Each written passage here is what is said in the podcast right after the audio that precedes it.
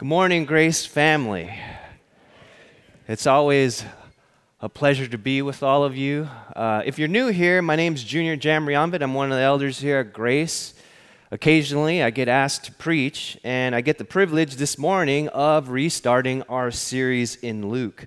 So, welcome. You know, there are common human experiences that we all go through that remind us that yes, we are human indeed regardless of our background or where you come from, there's something universal and sweeping about us all. Take, for instance, traffic. Nobody ever gets up in the morning and says, Man, I can't wait to get on that gridlock on the five. I really enjoy being trapped in a metal box on wheels and breathing in carbon monoxide. Right? No, nobody, nobody says that. Another example would be take puppies, for instance. You don't even have to like dogs. Puppies are universally loved and adored. Conversely, think about cockroaches. Okay, so when you see a cockroach crawling on the floor or on the wall, nobody ever says, Oh, look, how cute. It's usually met with screaming and yelling and the sudden urge to tense up and to slowly reach for something like a shoe or a magazine in order to kill it. And don't ever let one get away because now you're thinking about it all night. You're like, oh man, when's this guy going to pop out again? Is it going to get me at night? Am I going to open a cupboard and it's going to be staring at me with those ugly antennas? Oh, gross. Other human experiences. You ever walk in a room and forget why you walked in there? Or if you have one of those detachable showers and you didn't realize it was pointing at you and you go and you turn it on, you get all wet before you were ready for it, right? And all these different human experiences remind us that, yes, we're in this together. There's a commonality that, yes, we are doing life together. In our passage this morning, the Bible addresses something else universal in the human condition, something very serious, and that is our universal destitution. Meaning that we're all deeply spiritually impoverished, and we can never do anything for ourselves to save ourselves and no amount of good effort or good will could make us pleasing and acceptable before the Lord. No, for all have fallen short of the glory of God. And it's an unpopular view because we as a society want to be perceived as independent, self sufficient, and autonomous.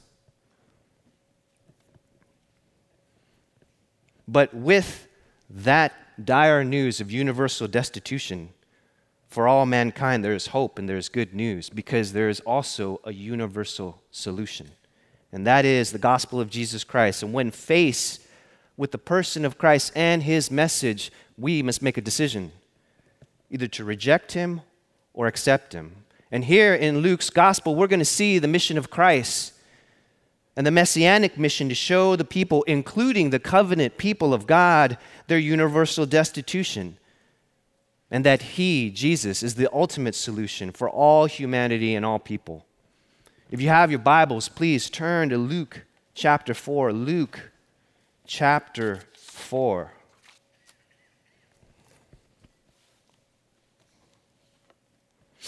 Luke chapter 4, and we'll be in verses 14 through 30 this morning, verses 14 through 30. Before we read it together, let me summarize the text. So, up to this point in the Gospel of Luke, things are going rather well we have the prophecy of the virgin birth and is fulfilled. We have the prophecy out of Zechariah where he prophesies about John the Baptist breaking 400 years of silence, God ushering in a new era, Jesus being baptized and the Spirit descending upon him, the Spirit leading him into the wilderness to be tempted by Satan, only to emerge victorious. He was going to synagogue to synagogue, and all were glorifying him. Things are going quite well. But now things take an interesting turn. And after the temptation account, Luke now draws attention to Jesus returning to Galilee. And it's about a year since the temptation, which the Gospel of John fills in that gap. But here, Luke focuses on his time when he enters Nazareth, where he grew up. And it was his custom, and he attended the synagogue there like a religiously faithful Jew. He reads a passage out of the scroll of Isaiah, sits down, and begins to teach. The people marveled at his words, but as he continued to teach, they started questioning him and doubting him, asking him to perform miracles to prove himself. But he doesn't perform miracles, but instead brings up Old Testament examples of the prophet Elijah and Elisha. And the crowd reacts with hostility to these Old Testament accounts, drives him out of the city, and even try to kill him. But Jesus escapes. So the passage portrays the messianic mission and God's plan for mankind. It's a microcosm of what Jesus will be facing throughout his ministry that he will present himself as the Messiah, give the message, and ultimately be rejected by his people. And there are three points in this passage that I want us to get. Three points in one universal destitution, that we all fall short of the glory of God. And two, universal solution that Jesus is the Messiah and the only way to salvation. And three, ultimate decision that we either reject him or accept him and his message. Again, destitution, solution, and decision. So let us read starting in verse 14. And Jesus returned in the power of the Spirit to Galilee, and a report about him went out through all the surrounding country. And he taught in their synagogues, being glorified by all. And he came to Nazareth where he had been brought up. And it was his custom. He went to the synagogue on the Sabbath day and he stood up to read. And the scroll of the prophet Isaiah was given to him. And he unrolled the scroll and found the place where it was written The Spirit of the Lord is upon me because he has anointed me to proclaim good news to the poor.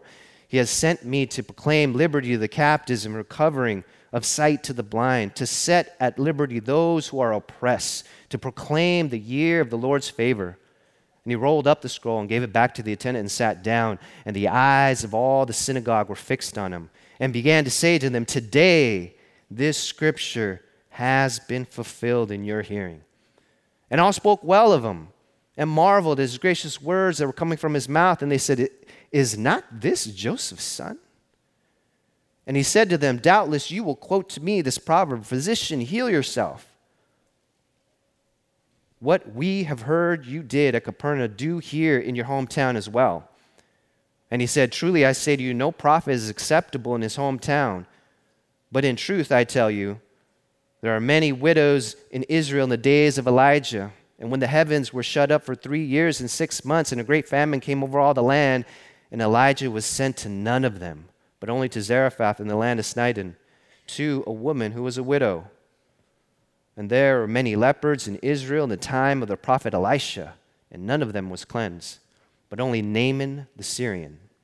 And when they had heard these things, all in the synagogue were filled with wrath.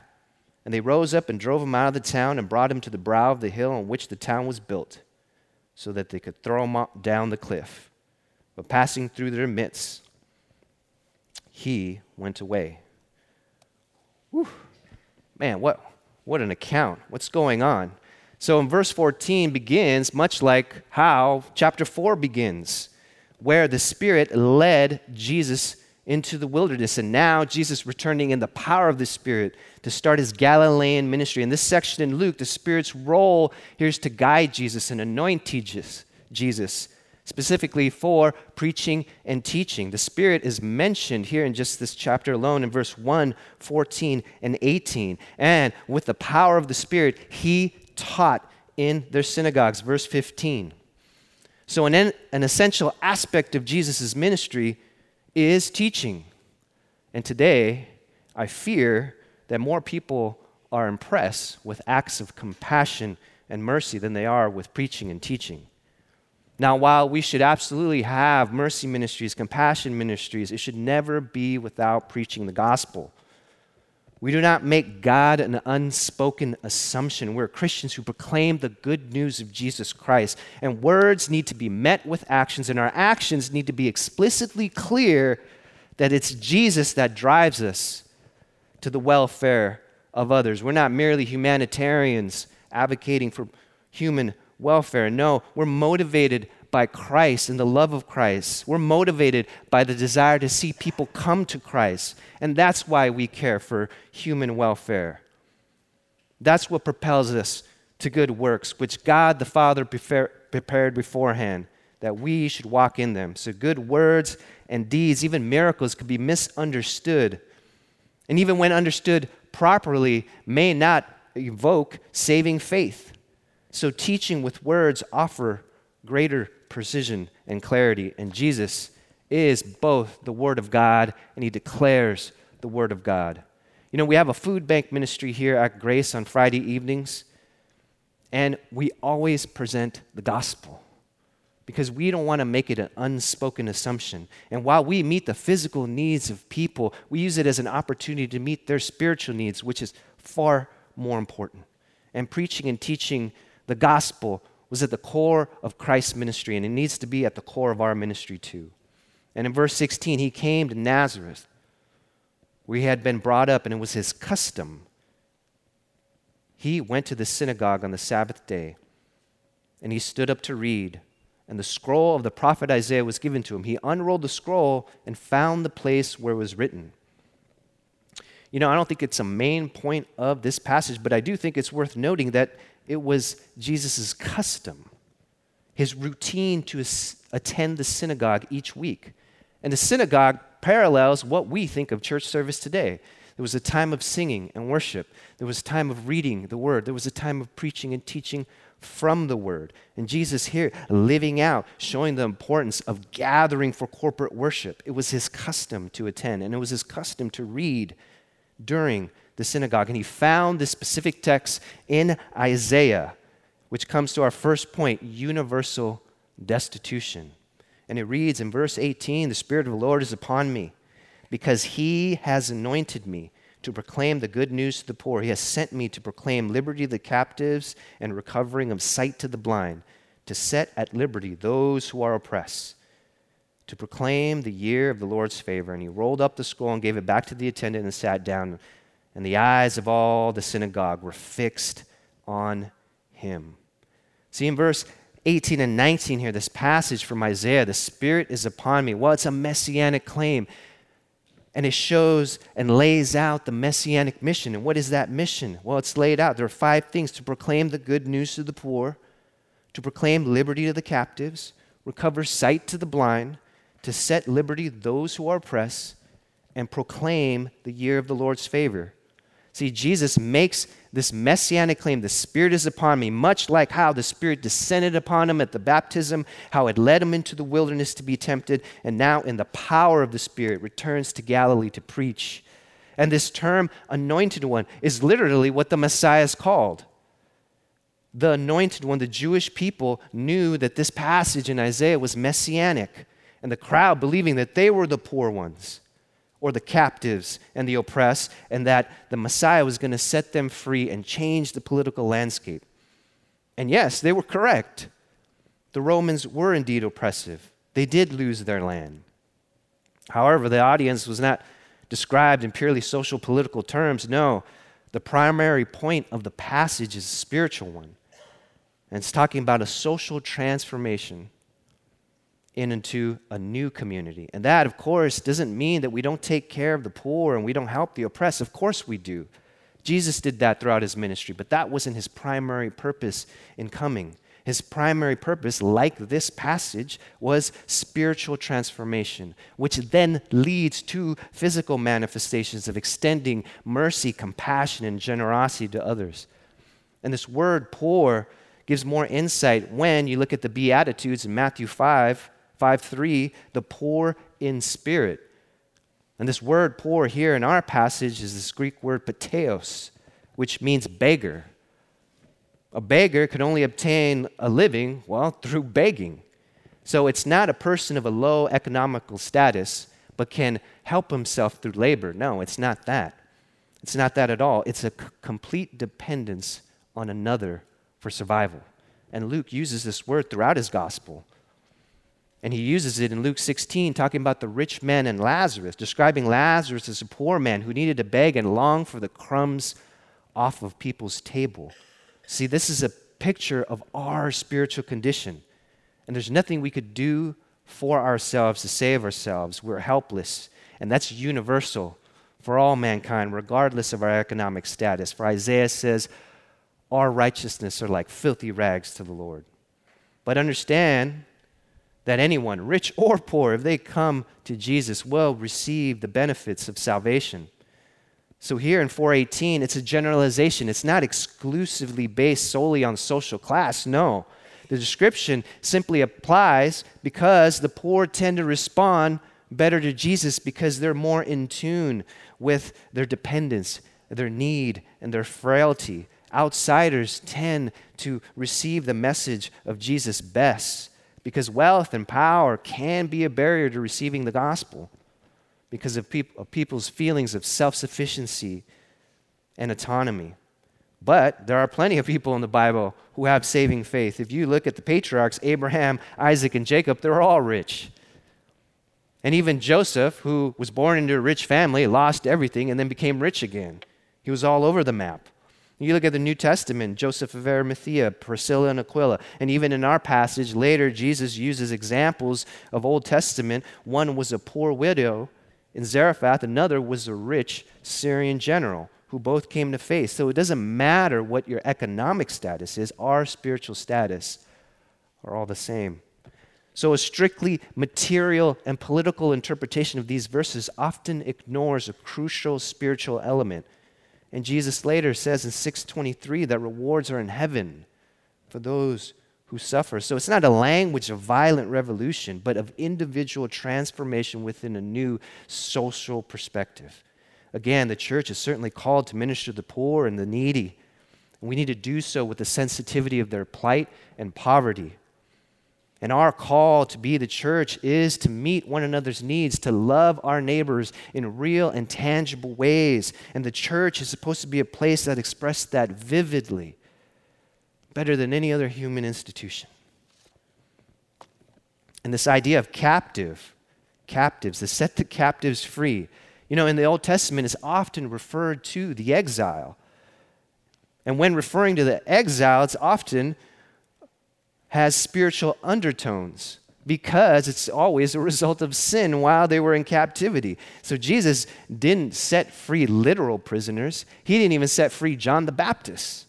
So, this imagery here in Isaiah, this releasing of captivity, the recovering sight to the blind, liberating the oppressed, it's talking about our sin and being liberated from spiritual captivity, blindness, and oppression. Isaiah says, I'm the Lord. I've called you in righteousness. I will also hold you by the hand and watch over you.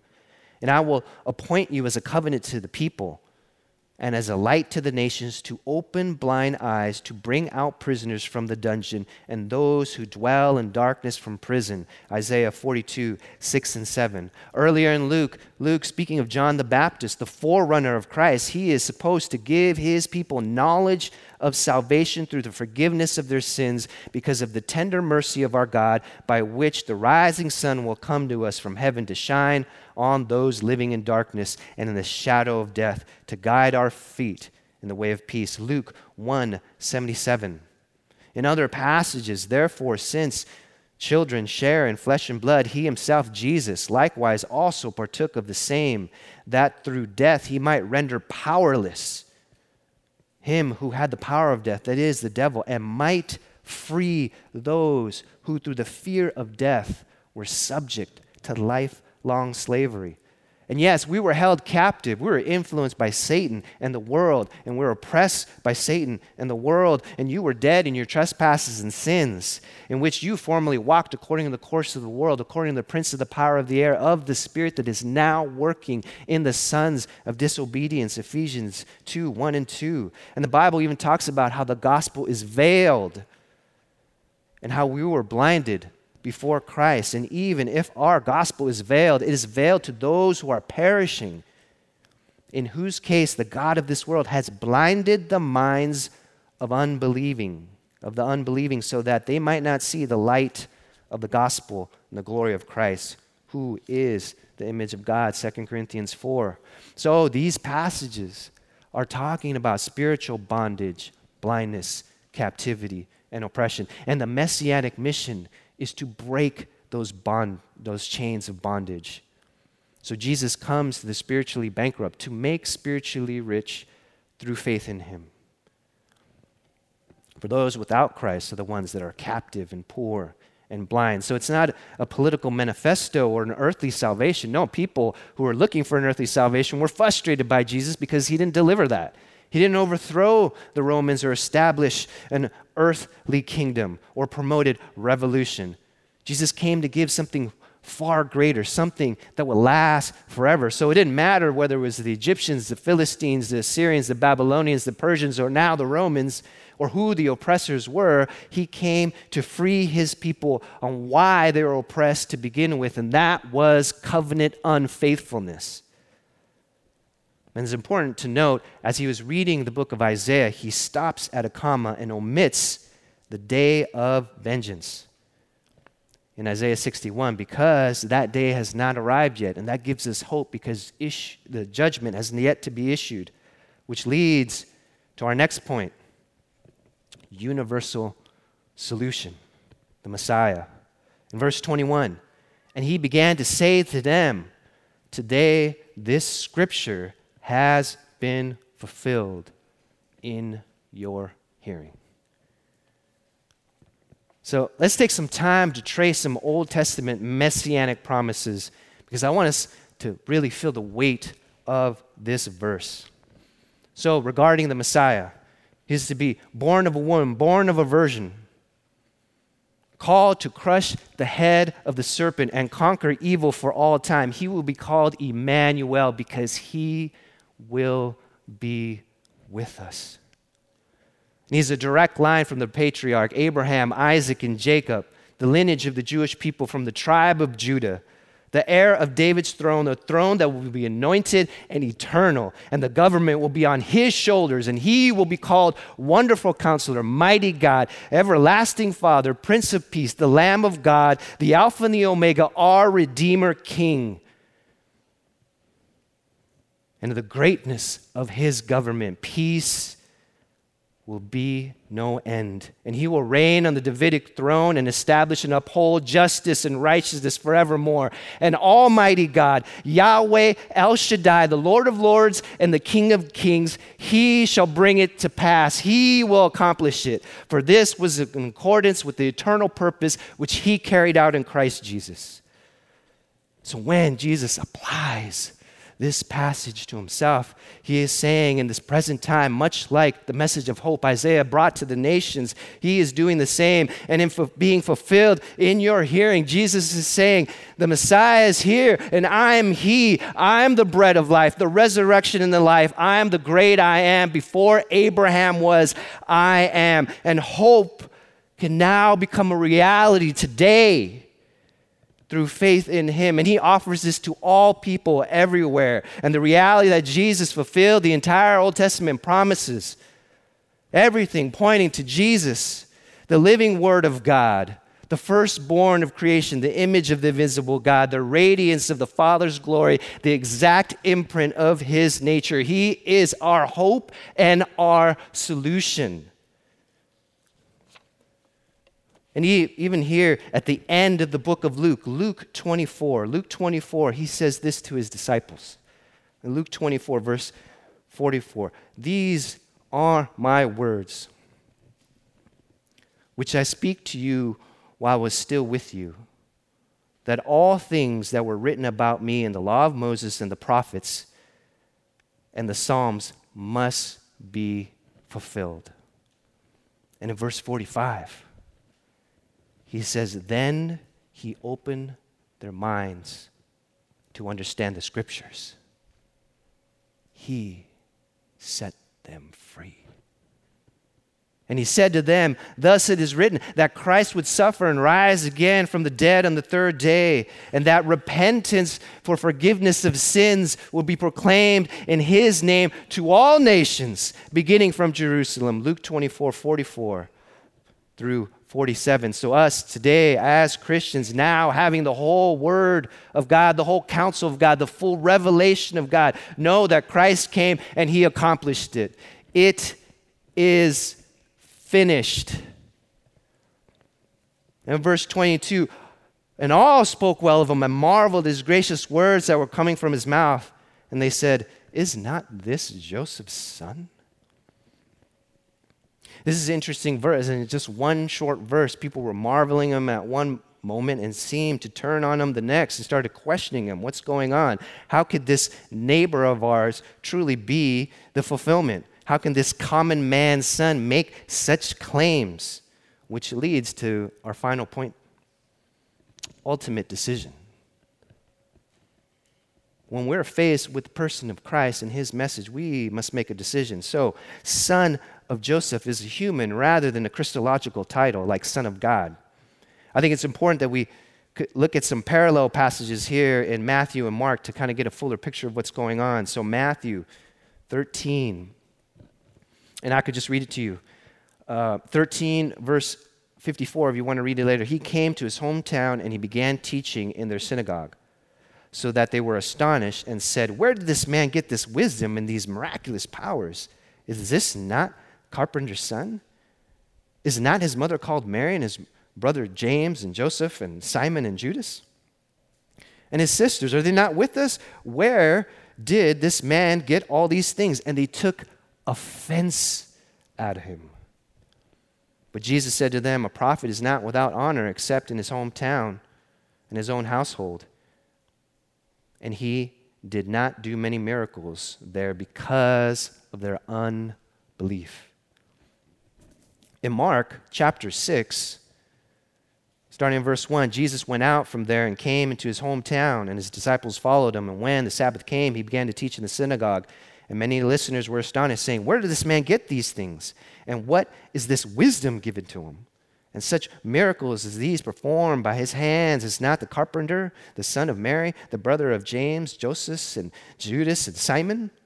Are not his sisters here with us? And they took offense at him.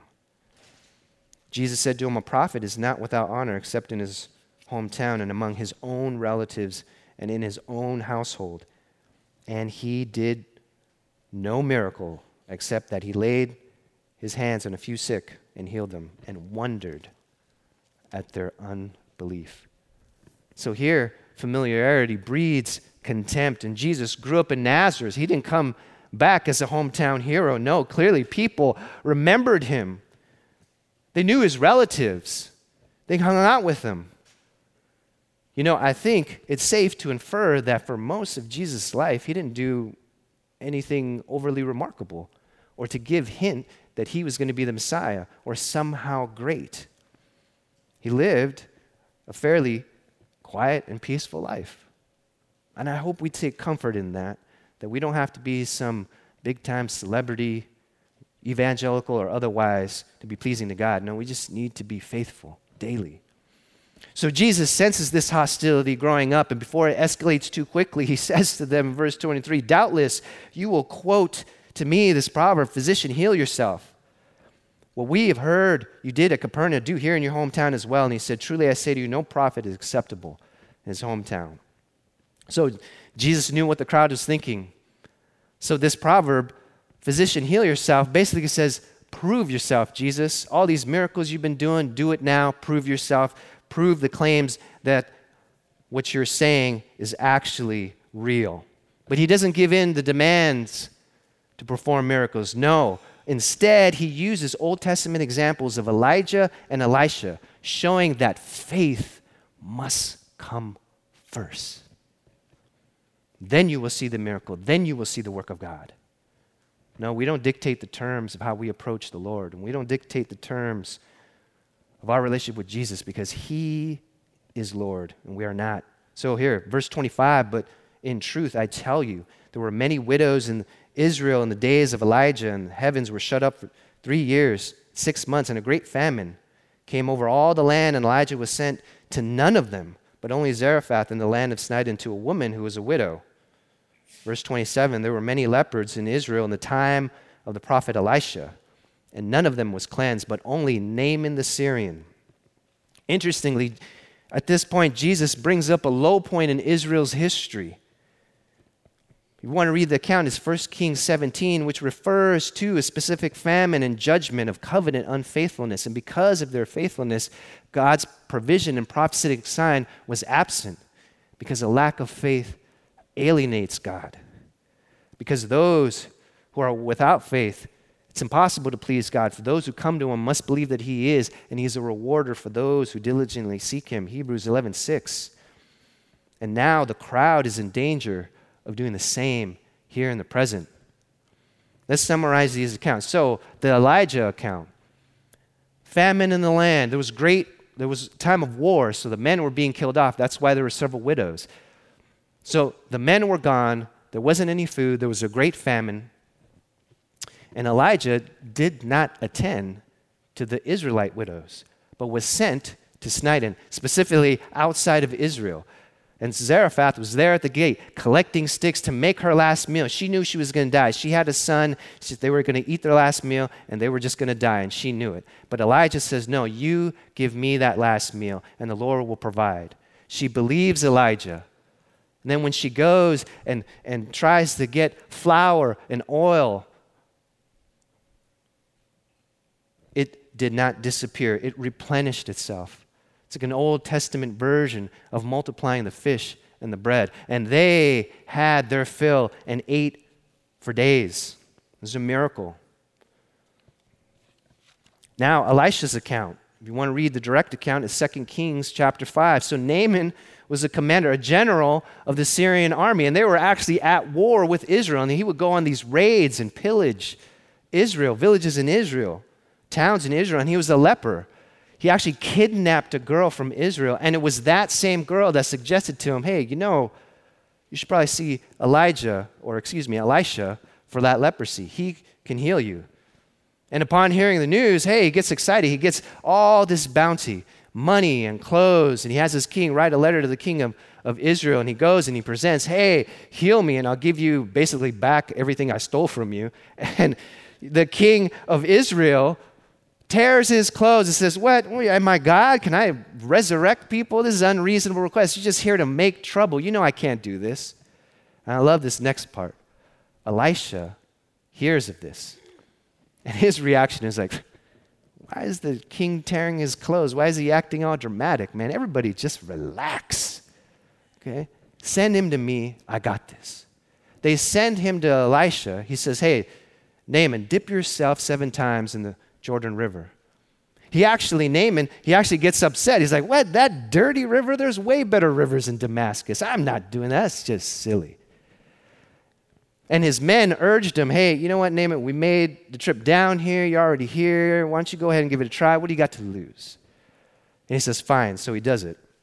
He follows his, Elisha's instructions, and he is healed of his leprosy. And he goes back to Elisha and he says this Behold, I know that there is no God in all the earth but in Israel. 2 Kings 5:15. So leprosy is a type of sin. It's Naaman who acted in faith and then was cleansed. This is analogous to forgiveness. So what's going on in these stories? Again, God is operating outside of Israel. And in the cases of Zarephath and Naaman, faith preceded the miracle.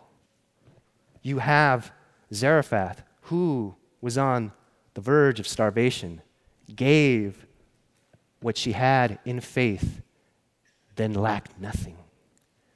You have Naaman, who initially was resistant, but went in faith and was cleansed and witnessed the miracle.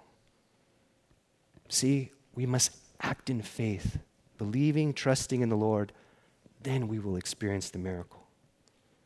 The miracle of seeing Christ for who he is. The miracle of seeing lives being transformed into image of the Son of God. The miracle of letting past hurts and pain go and being healed of bitterness and anger.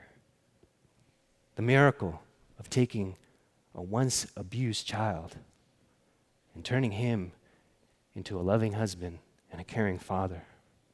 The miracle of restored marriages and reconciled relationships. The miracle of dying of cancer and yet having profound peace and hope.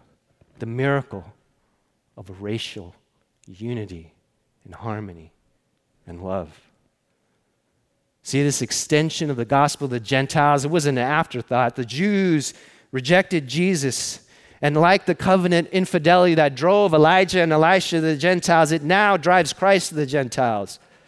This divine election was even happening in the Old Testament. So remember that formerly you, the Gentiles in your flesh, remember at that time you were separated from Christ, excluded from the commonwealth of Israel, strangers to the covenant of promise, having no hope and without God in the world. But now, in Christ Jesus, you who were formerly far off have been brought near by the blood of Christ. So then you are no longer strangers and aliens, but you're fellow citizens with the saints and of God's household. We are family. And it's because of Christ. And Israel rejected the prophets and now must face a decision with God's new messenger, Jesus. And when, and when Elijah ministered outside the nation, it's a prophetic example that teaches us that although his own homeland will reject him, people will respond to the work of Christ. In verse 28, when they had heard these things, all the synagogue were filled with wrath, and they rose up and drove him out of the town and brought him to the brow, uh, brow of the hill on which the town was built, so that they could throw him down the cliff. But passing through their midst, he went away. So again, Jesus didn't meet their messianic expectation. They believed they were the favored ones and the chosen ones, and that they were going to be liberated from oppression. But it was a different kind of oppression he was there to liberate them from. And this infuriated them. Not only did they not meet the expectation, but Jesus taking the message outside of God's chosen people to a different people group, to different ethnicities. And this upset them. They tried to kill him, and Jesus escapes now, I don't know if something supernatural is happening here or how he escapes or it's divine powers or if Jesus simply had ninja like quickness. I don't know. Regardless, it was not his time to die yet. And he will lay down his life when it's time. He dictates the terms. There are two things I want to bring up in this passage. One, Jesus didn't care about being nice.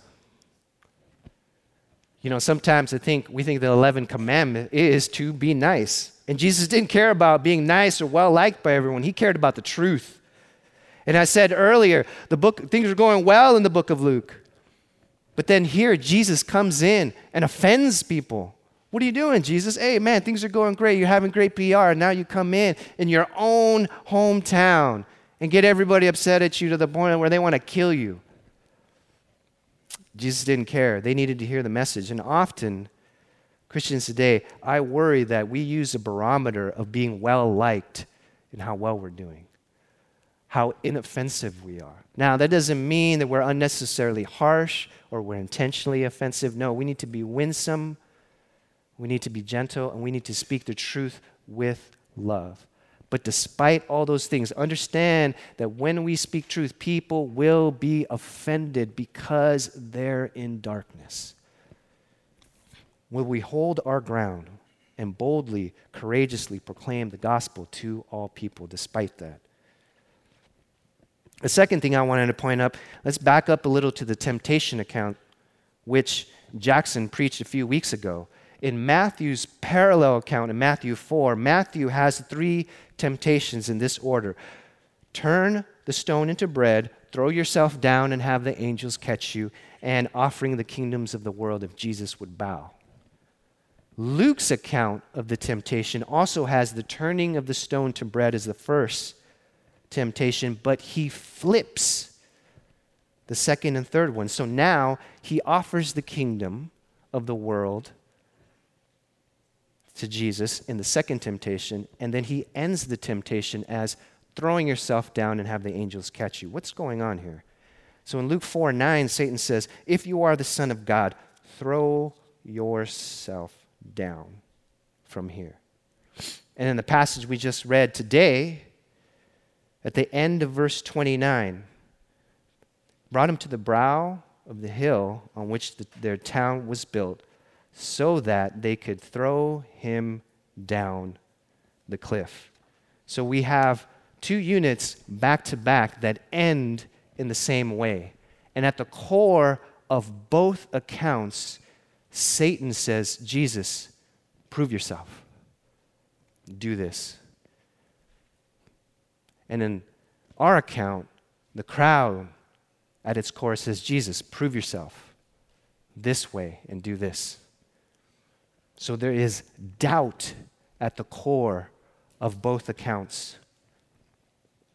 And I think in our own hearts, are there areas in our life that we say, Jesus, prove yourself?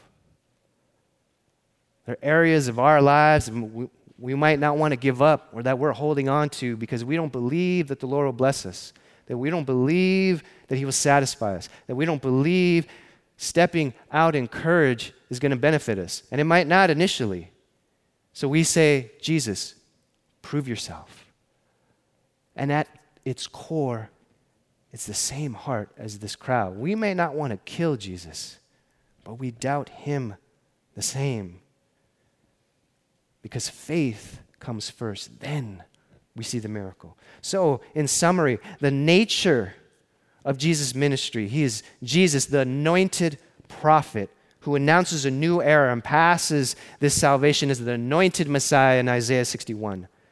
And he's proclaiming the acceptable year of the Lord to bring salvation to the destitute. And his message was to the Jews first, then it will be taken to the Gentiles. And throughout his ministry, he will experience conflict, but he will emerge victorious. Implications. I'll go over this quickly. To the non believer, if you have yet placed your faith in Jesus, you are now faced with a decision. A binary decision that says we either accept him or reject him. Is he the son of Joseph, a mere man, or is he truly the son of God? He did not leave room for neutrality, and that is the decision you face. Will you step in faith and allow God to show you miracles? To the Christian, I say this number one, be bold, be courageous, even in the face of an onslaught. Carl Trueman said the days when Christians could be both respected in their society and faithful to their beliefs are drawing rapidly to a close. Are we going to stand in the face of social pressure? Or we'll be called racist, bigots, intolerant, whatever phobic they could attach something in front of. Will we fold? because of that. And understand that this world is going to pass away. His word is forever. Number two, we need to reach the lost the poor, the blind, the captive, the oppressed. We need to care for the poor because spiritual transformation has physical manifestations, and we use those opportunities to present the gospel, to apply the gospel whether it's the non believer and trying to meet their spiritual needs or the believer to build them up in the faith. We need to reach the lost and build the believer. Number three, faith comes first. Faith comes first. Whatever it is in our lives that you know you're holding on to, or things that you may question, ask yourself at its core, am I doubting the character of God? Or will I step out in faith and allow Him to show Himself faithful? Lastly, and number four, messianic expectation.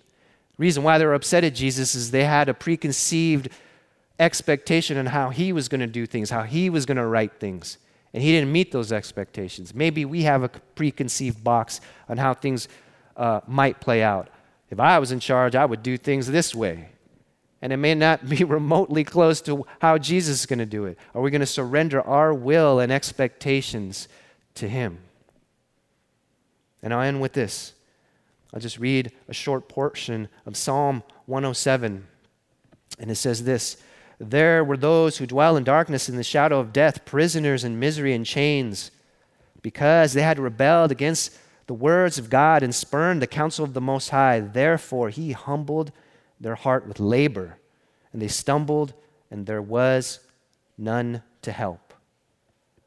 Then they cried out to the Lord in their trouble, and He saved them out of their distress. He brought them out of darkness in the shadow of death and broke their bands apart.